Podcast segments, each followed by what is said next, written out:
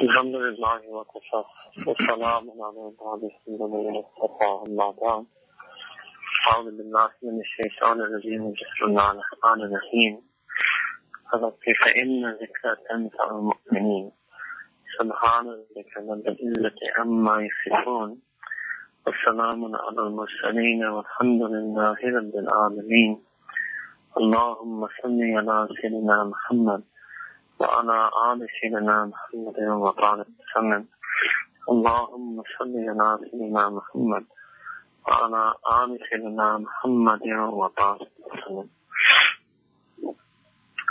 Tonight what we want to talk about was two of the reasons why many people feel a sadness or a depression in their heart and how we can purify our heart from these two diseases. The first one in Arabic is called Tulul Amal. Tulul Amal means to have long, drawn out anticipation and expectation for the future. And sometimes what happens is, is that a person has so many plans that they make for the near future, medium future, far future. Yeah. And those plans, when they don't come, when they don't go according to plan, then they become sad. And they become depressed and they despair. And Allah subhanahu wa ta'ala actually wanted that we should have a plan, but that should be for a distant future, and that is known as the akhirah. Yeah. And the more and more a person plans for their distant future called the akhirah, the less a person is going to feel sad and depressed when their plans for the near future don't fall together. Now this doesn't mean that a person shouldn't have ideas or plans for the future, especially if they're plans related to one's own spiritual development. Many people, alhamdulillah, have plans that I hope in the future I pray tahajjud, or that I hope in the future I memorize more Quran, or maybe even that I hope in the future that I become a hafiz or hafiz of Quran, or that I hope in the future I learn more ilm of the deen. All of those are good plans. But one will find that even the plans that we have for our own development or for our own deen sometimes don't come together as we originally wanted or don't manifest themselves at the pace or speed that we originally wanted. So this is one of the features of Allah subhanahu wa ta'ala. And in the language of Tasawwuf, Imam al-Rabbani Nampai has explained this in which he says that Allah subhanahu wa ta'ala is fa'il hakiki. That the real doer, the real actor is Allah subhanahu wa ta'ala, which means that ultimately what prevails in any person's life is the will and wish of Allah subhanahu wa ta'ala. But because we don't know what that will and wish is of Allah subhanahu wa ta'ala, so we make use of asbab, we make use of means and processes, and, you know, we make an effort to try to attain whatever we're trying to attain, both in deen and dunya, because we don't know the will of Allah subhanahu wa ta'ala, so we try to attain so many things, but we will only be able to obtain and actually attain those things that Allah subhanahu wa ta'ala willed and wished us to have. So it's very interesting that in this day and age, for many people, this causes a confusion. And they don't understand that I'm only going to get what Allah Ta'ala wishes and wills for me to have. So what is the purpose of me striving for that? Whereas when you look at Imam al-Rabbani and all of the people in Tasawwuf, they understood this perfectly. And they didn't see any contradiction here at all. And they didn't see any paradox here at all. And they didn't see any find it confusing at all. In fact, they view this very concept of Allah subhanahu wa ta'ala being fa'il hakiki, they viewed this concept as a means made us responsible for the effort. And this is what the deen teaches us with the teachings of Wahi, Quran, Kitab, the teachings of Nubuwwat, Sunnah, and Hadith. Allah is teaching us how to make effort in what direction to make effort, for what things we should be striving for, what are to be our aims and objectives and goals in life, and all our job is, is to make that effort the outcome is up to and dependent on and entirely left to Allah subhanahu wa ta'ala.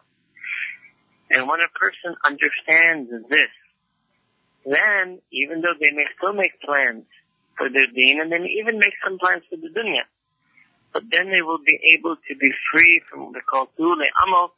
They will not have so many expectations and hopes in their plans coming together.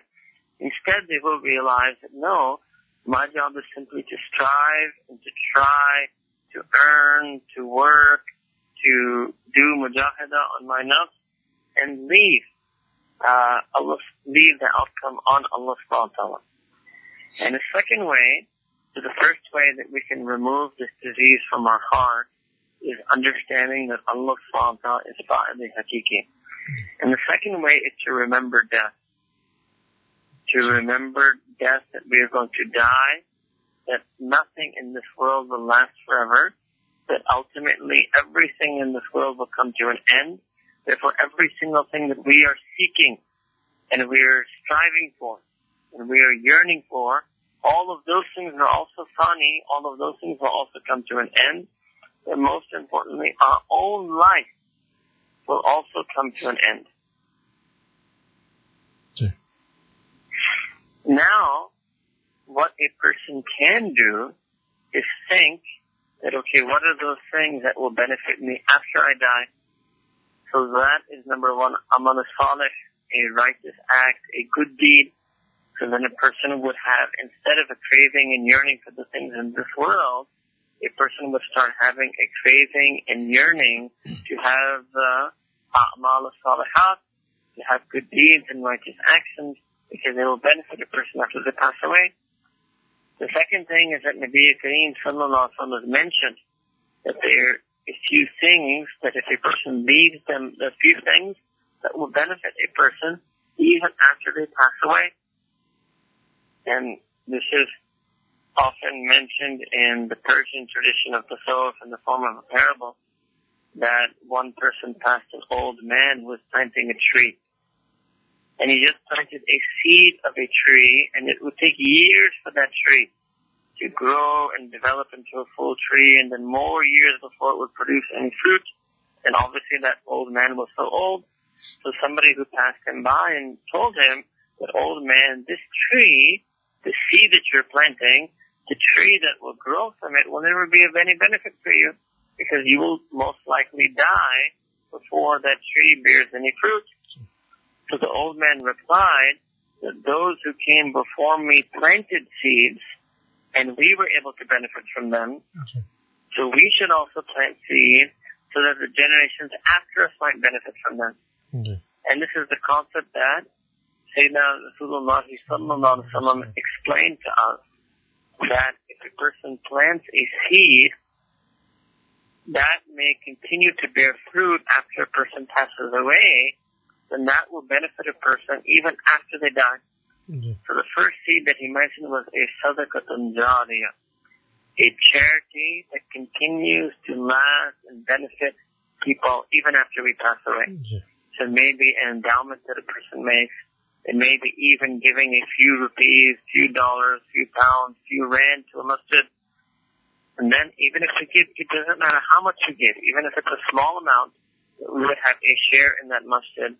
And all the people who make ibadah in that masjid, all the people who make tilawat, Quran al-Kareem in that masjid, all the people who make sajda in that masjid, all of the good words and nasiha that are spoken in that masjid, heard in that masjid, all of the du'as that are offered in that masjid, all of those things, some share, some portion of that, you would have a share in it. And that's why you will find that this type of charity, giving away, even if it's a small amount of money, but with this niyyah, with this intention, and this awareness and this consciousness that I'm doing this to obtain for myself a sadaqah jariyah, to get something that will benefit me after my death. This is something that we should all try to do. So whatever, any masjid, any madrasa, any effort for the deen, anything that in our deen is viewed as a charity, even if we give a little bit to it, we give it to all, any and all opportunities that we have, and we have that awareness this, my intention for doing so that will benefit me after I die, then this is that beneficial type of remembrance of death. This is the way a person uses remembrance of death as means of preparation for the akhirah, preparation for the afterlife. And then the more and more a person does this, then the less they will be worried about their plans for this world coming together because they will already be making long-term plans for the akhirah. Mm-hmm. So the first thing that Nabi Kareem mentioned in the hadith was that charity that will last and continue to benefit others even after we pass away, we will continue to benefit from such a charity even after we die. Okay. The second thing is a knowledge that a person leaves behind that people continue to benefit from. That could mean teaching uh, someone who then does amal on that ilm even after we pass away or transmits that knowledge further onward to people who do amal on it even after they passed away. Or it can mean penning down knowledge in the form of books or recordings or in any way, shape, or form that people continue to benefit from. So if a person makes that niyya, it could even mean printing or making a transcript or reproducing or xeroxing, even if we're not able, we don't have the knowledge ourselves to disseminate, but if we become part of the process of the sharing and distribution of knowledge, and again, we do all of those things with the niyat and the intention, consciousness, and awareness that this is something that's going to benefit me after I die, then that is the way that we are able to remember death beneficially because it makes us more focused on preparation for the akhirah. And the third thing uh, that Nabi Kareem also mentioned, and not in any particular order, is waladun salih, a righteous child, a pious, upright child, be that male or female, son or daughter. And this shows the emphasis in our deen that we should all have, and many of us, and even myself, we sometimes fail to do it uh, as much as we should, and as much Allah, as much as we please Allah subhanahu wa ta'ala the most, and that is to spend time on our own families, uh, and spend time on our own children, on the tarbiyah and the raising and upbringing and moral training and spiritual training of our children. This is what tarbiyah is. Raising and upbringing with not just moral training, but also spiritual training of our children. And such children, when they grow, even when may have passed away, all of their acts and actions and good deeds would all benefit the parents. And some commentators have taken this to extend for endless generations until Yom Adin. In other words, that if somebody trains their child in Quran, Sunnah, Sharia, Deen, Ikhlas, Islam, and then their child grows up to become a parent, and trans, and then themselves give dini education to their own, their children, to the person's grandchildren, then even the sawab of what the grandchildren do will be given to the person because of the training that they get for their own children. So these are the of plans. The more we make plans for the akhirah, and the more we make plans for our deen, the less we will feel bad if any of our plans for the dunya don't come together. So it doesn't mean a person cannot make any plans whatsoever for this world, but our plans for the akhirah should be the most. Our plans for our own development in the deen and amal on deen and tawfiq in deen should be second.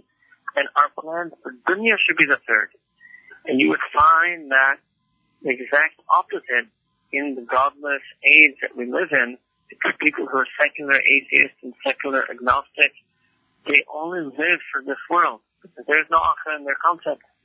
So all of their planning is based on this world. And those Muslims who are affected by this godless secularism, they also sometimes display the same characteristics. They're always concerned about their career and then what type of home they will have. And even when they get a home, they already start planning their second home what will be the next better home. They live in perfectly nice houses. Nonetheless, they decide to buy an even bigger house or build an even bigger house. They're constantly spending time and effort and money, and they're constantly putting their hopes and dreams and plans and aspirations in the dunya. And for them, that's the most. And the best of them may have some plans for their deen and may have even slight plans for the akhirah.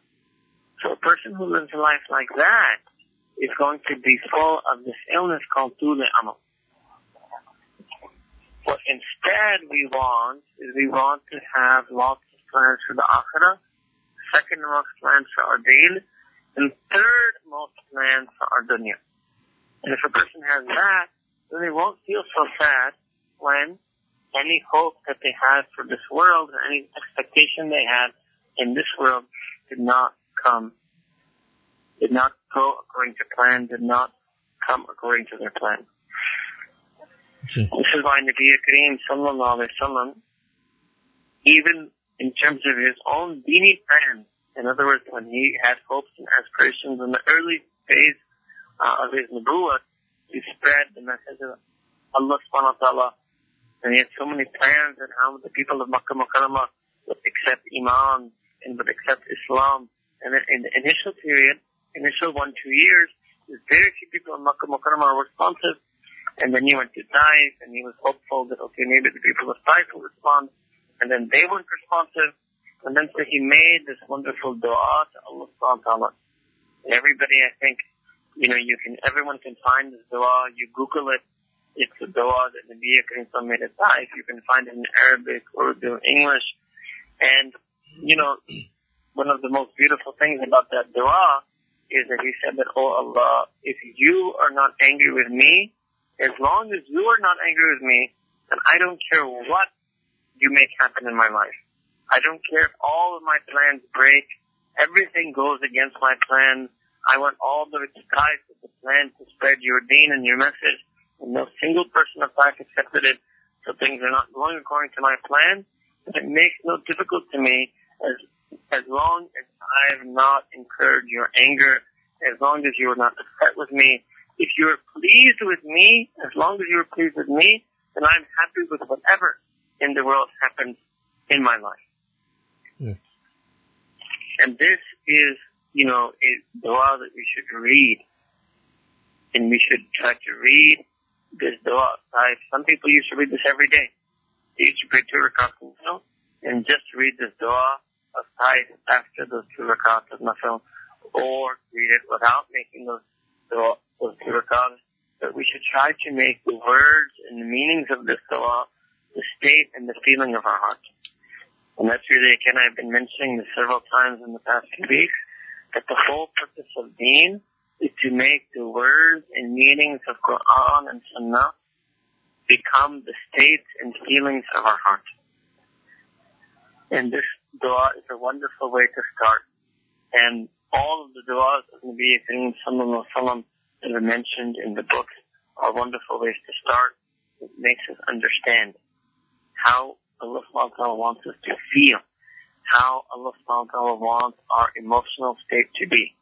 And that is that yes, we make use of the asbab in this world. We do have sometimes plans for this world, but all of our hope are in the akhirah. All of our anticipation and preparation is for the akhirah. All of our expectations and dreams and desires are in the akhirah. It's just very short-term planning. You know, like the way a person would maybe say, okay, let me plan what I'm going to do today. Or let me plan what I'm going to do tomorrow in the next 24 hours. That level, and if whatever happens doesn't happen, they don't get very sad about it. That's how Muslim is about their whole life. That they may make plans about their whole life, but they view their whole life as just one day. And just like a person when we make a to-do list for today or tomorrow, and not everything happens, we don't get sad or depressed.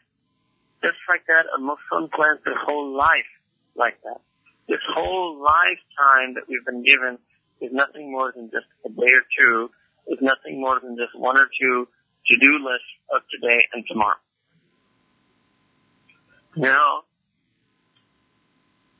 Ji when a person starts working on themselves like this and starts reducing their expectations and anticipations from this world and starts becoming a person of sadaqah jariyah, starts becoming a person who tries to acquire and leave behind knowledge or assist others in leaving behind knowledge that will benefit others, a person who tries to raise their children according to the teachings of Deen so they can leave behind a legacy of descendants that will support them, with a person who remembers that Allah subhanahu wa ta'ala is Fa'il Hakiki, when a person does these things, then they will also find that their strength for ibadah will increase, that their desire to do ibadah will increase, that their desire to do anything and everything that is part of the deen will increase. And they won't become against the world or against the dunya or negligent of the world. No. But the more important concern and the thing more dear to their heart will be the akhirah. So in our deen, Nabi Kareem said, La fil Islam. There's no monasticism in the deen of Islam. We will not renounce the world altogether. We will not be against being in the world. But our hope and our heart lies in the akhirah. Our mind and our body and our work and limited and our plans may lie in this world, but all of our hopes and expectations and our heart and our emotions, all of them are based on our akhirah on the next life. Sure. Now, Nabi Kareem on the other hand, also in hadith told us that we should not desire death. We should not pray for death. Because again, this is part of the same philosophy that Imam al-Rabbani mentioned that Allah calls the fa'il hakiki. The decree of our death, that is the sole domain of Allah subhanahu. It's part of our tawheed that not just Allah subhanahu alone knows when we will die, but Allah subhanahu alone has the sovereign right decree and determine and decide when we will die. Yeah. So it's not in our deen that a person wants to renounce this world or wishes to die or wants to die. Rather, a person leaves their moment of their death also up to Allah subhanahu wa ta'ala entirely. Sure.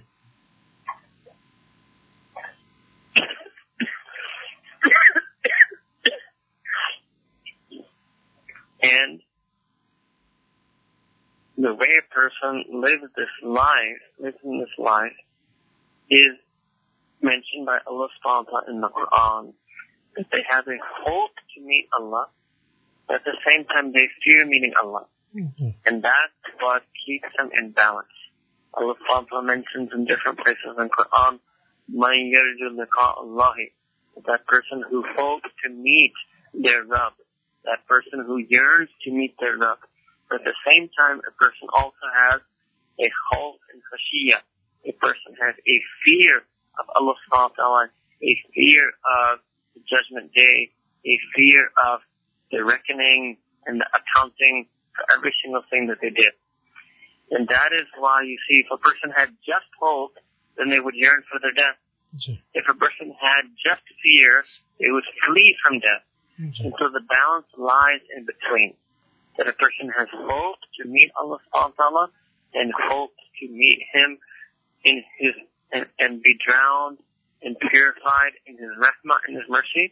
But at the same time, when a person looks at their own achievements and accomplishments, at their own acts and actions, at their own book of deeds, in that sense, then a person has fear of meeting Allah subhanahu wa ta'ala because they have fear of presenting themselves in front of Allah. And the way this is resolved is by leaving this as well up to Allah, that Allah subhanahu wa ta'ala is the fa'il hakiki. He will determine when exactly we will die. Mm-hmm. And therefore, because it's something that's not even in my ikhtiyar, it's not in my ability, it's something that I mm-hmm. can neither absolutely hope for, nor something I can absolutely fear, that the life I will live on this world will be balanced between hope and fear.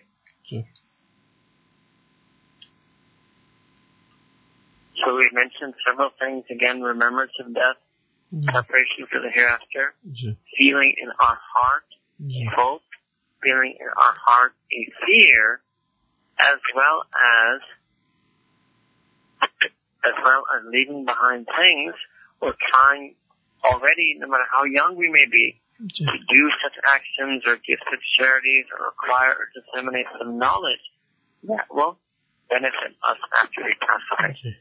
This is the first of the illnesses of the heart that sometimes people have, is it has overly, over, too many expectations and hopes and aspirations for this world, and too little hopes and aspirations and yearnings for the next life. And that is something that will make a person then fall into depression because it's guaranteed that all of our plans and all of our dreams and all of our hopes for this world aren't going to happen, aren't going to bear fruit. Yeah. So what we do want is that all of our hopes and aspirations and dreams for the after for the next world, that they should all come to fruit. And the hmm. second illness of the heart that sometimes leads many people to depression is having negative thoughts. This hmm. is what we call suism. To be pessimistic, to think ill of others, to think ill of this world, to think negatively. Sometimes people think negatively about being itself. And al-aman al-hafiz, may Allah save us and preserve us. Ji Some people even think negatively about Allah subhanahu wa ta'ala and Sayyidina Rasulullah sallallahu alayhi wa sallam. Mm-hmm. So negative thoughts, bad opinions about people, having assumptions about people, having suspicions, harboring suspicions about people, having doubts about people, ji and this is harmful both to our relationships with others, and it's also harmful to our own spiritual development. It's harmful to our own heart. This is an illness that affects both ourselves as individuals and negatively affects our, ourselves as individuals and also negatively affects us as a community, as a society. Ji So it's one of those illnesses of the heart that affect a person in their ability to fulfill the hukuk and also affect the person's ability to be true to all the hukuk al-ibad. Ji And this is something that a lot of the mashayikh of the South have written about or spoken about. It is called su'izan in Arabic or Bad badgumani in Urdu. Or to have negative thoughts and pessimistic thinking about everything and everyone uh, in our mind or in our heart. Now there can be two ways this may happen. Number one is that a person feels negatively about somebody without any reason, without cause. Ji And normally the reason for this is envy. Normally the reason for this is envy that the real reason a person has negative thoughts about somebody, when there's no cause, there's no reason. A moment by cause and reason I mean that sometimes a person may actually behave poorly. They have certain bad characteristics or have treated us poorly or displayed some bad behavior that makes us have negative thoughts about them. So that is, is it, so we'll come to in a moment, that that question arises, is it okay to have negative thoughts about somebody when you have cause? In the Mhm. first instance, sometimes people even have suizan, have negative thoughts, a bad opinion, are pessimistic about somebody without any cause whatsoever. Not due to any sinful behavior on the part of that other person, but without any cause whatsoever. This is considered a very deep illness of the heart to think badly about people. And the, without any cause, and the reason for that is normally hasad hmm. that a person has envy or jealousy for that person. Or the second reason is what we would simply in English call frustration, or the same thing that I mentioned at the outset was that we had expe- false expectations from that person that were not able to be realized. So either it is due to hasad or it is due to the false expectations.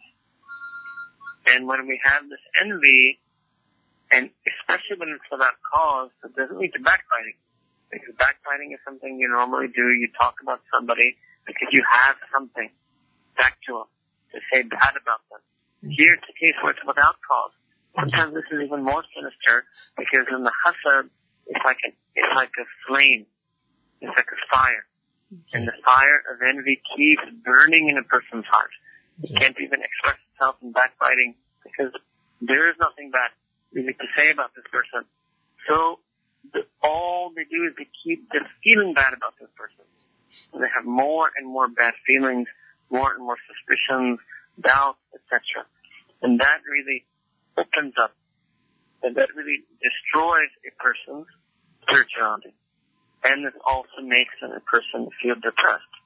Having bad thoughts about others actually makes a person be very depressed about themselves. And sometimes a person has these negative thoughts not without cause, but due to something. And this is what Nabi Kareem Sallallahu tried to explain to us in the very well-known hadith about ghiba, or backbiting, that he told the Sahaba Karam not to speak ill of another person behind their back. And one Sahaba asked the Prophet but what if it's true? You know, what if what I'm saying is true factually? The Prophet said that even then, you shouldn't say it. Sure. even if there, even if it's true, you shouldn't say anything with your tongue, and that means all the more so that even if something is true, we shouldn't feel it in our heart.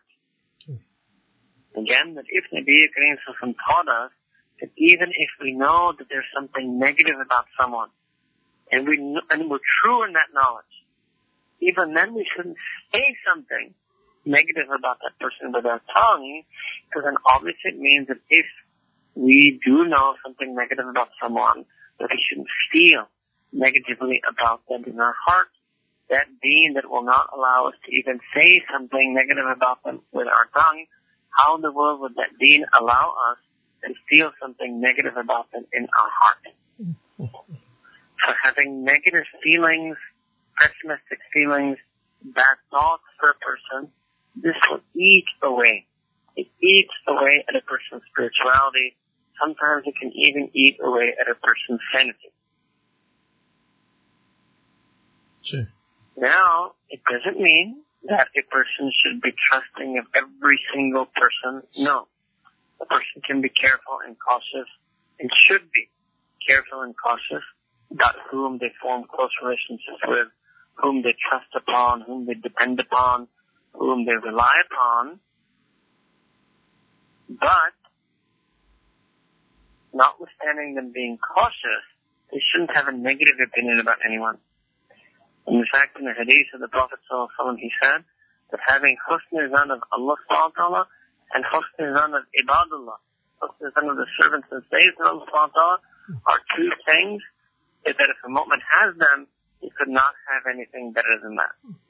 In other words, the hadith says two of the best things that a mu'min can have is husn zan about Allah subhanahu wa ta'ala and husn zan about ibadullah, about the servants and slaves of Allah subhanahu This is another major reason why we shouldn't allow ourselves to have negative opinion of others, because when we do that, then pessimism becomes a part of our tabiyah, part of our nature, part of our temperament. And then it's only a matter of time before shaitan and the nafs actually make us have negative thoughts about Allah subhanahu Whereas that person who is always positive, always optimistic about others, they will always be positive and optimistic about Allah subhanahu. And that person who is always negative and pessimistic about others, it's only a matter of time and they will find occasion to be negative and pessimistic about Allah subhanahu wa ta'ala or Kitabullah or about Rasulullah sallallahu. So this is another reason why it's critical that we learn to train our heart and our mind to remain always positive thinking, always optimistic about others, always seeking out their good attributes, their virtues, and be willing to overlook their vices or their neglects or their shortcomings. And by doing so, the more and more we have husn about the ibad of Allah, then obviously it will be very easy to have husn about Allah subhanahu wa ta'ala, because when we have husn we think positively about creation, when creation is not perfect, then it would be extremely easy to think positively about Allah subhanahu wa ta'ala was perfect. And this is very important because Allah subhanahu wa ta'ala said in very well known Hadith Qudsi that we mentioned many times in the program as well. The Prophet said that Allah said, Ana the zanni abdi that I will treat my servant and slave according to their zan, according to their opinion and outlook and conception of me. In other words, what that means is that if they view Allah subhanahu positively, then Allah subhanahu will be with them in such a positive way.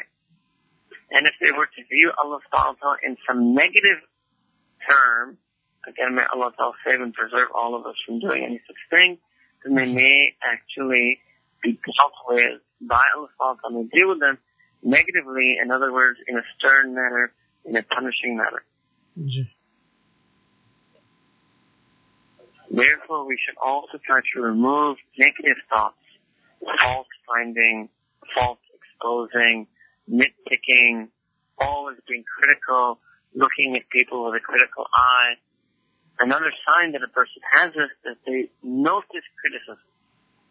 That person who notices, who is acutely aware of criticism, means that they're actually acutely critical themselves. What does that mean? That they always notice that so and so is finding fault in others. So and so had this critique to offer. So and so was upset about this. So and so felt let down about that. The more and more a person is acutely aware of others' su'ism, that is a sign that they have a lot of su'ism inside themselves. And that person who is unaware says, oh, I didn't even realize that they were upset about that, or I never knew that they were so negative, or I never knew they were being so pessimistic. The less and less aware they are of others' su'izan means that they have less su'izan inside themselves. And that person will be very happy.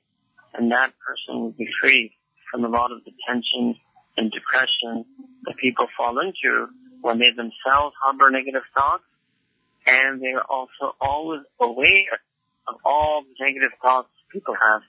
I'll give you an example that sometimes you'll give a talk and there'll be a hundred people there and one person, because they have a lot of su'izan inside themselves, they will notice, oh, and they will come to you and tell you later that, oh, so-and-so wasn't paying attention or so many people were distracted.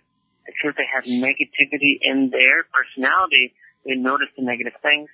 And that person who has positive thinking in their personality, then they will say that, oh, so many people were listening attentively, or I saw this one person crying, or I saw this one person saying that they were really affected. Because they have positive feelings in themselves, they notice the positive aspect of others. And that person who has negative feelings in themselves, they will always notice the negative aspects in others. So these are two things we wanted to talk about briefly tonight. Mm-hmm. Number one was Tule Amal, or Tatwile Amal, not to have long hopes and expectations in this world. And the second was not to have Su Izan, not to have negative thinking, pessimistic thinking, negative thoughts, and bad opinions about others.